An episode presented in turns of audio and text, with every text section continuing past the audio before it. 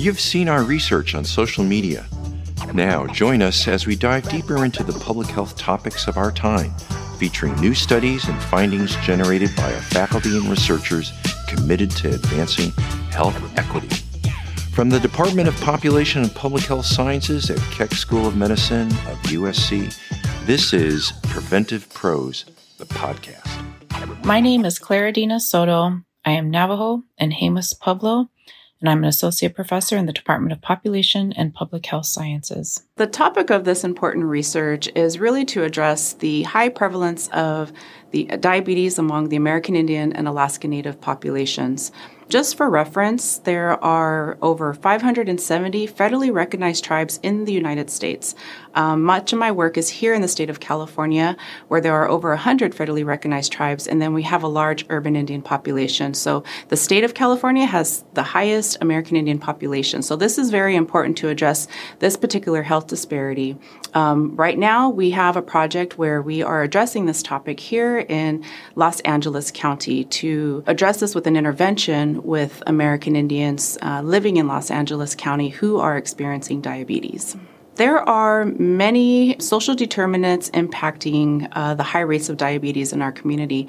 And we do have to think about uh, the history that has happened with the American Indian Alaska Native populations um, that still exist today, right? So there's the impact of colonization, uh, the impact of forced relocation and discrimination, and how that has, happened, has had an impact to the disparities of food insecurity, um, low income, poverty that our communities experience. And that's just to name a few, but we really do need to address and understand these social determinants to be able to address and understand why the rates of diabetes is so high in the American Indian and Alaska Native populations. So, our goal to address diabetes in the American Indian and Alaska Native populations is to have culturally appropriate programs that really address the cultural needs of our communities um, with food and how to have better social connectedness with the community, how to reduce these feelings of social isolation, especially when COVID has really hit many of our communities in unfortunate ways. And so, really, to improve also the mental health well being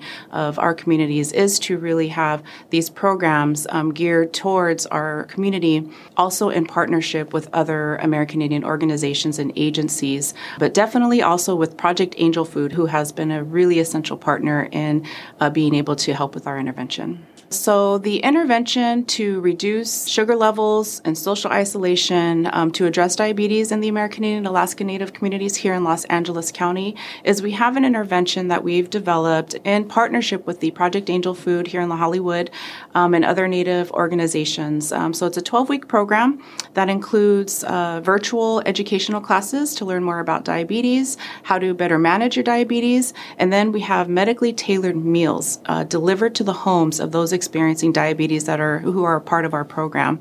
And then they also have a social support system. So they have a buddy that they are able to help meet their goals of exercise, diet, better meals, etc., and to be able to have someone to engage with as they um, experience and be a part of our intervention program. So, this intervention is really to understand if we are able to help reduce sugar levels um, and to just address the diabetes risk in the American and Alaska Native populations. And so, we really want to learn if these medically tailored meals being delivered to the homes will help improve diet, help reduce sugar levels. Um, also, again, with the connection of, of having a social buddy, because if these do determine to have a, a positive impact, uh, we want to increase and expand this to other tribal communities and other Indian populations, um, not just here throughout California, but uh, throughout the nations and others who want to who want to have a program such as this.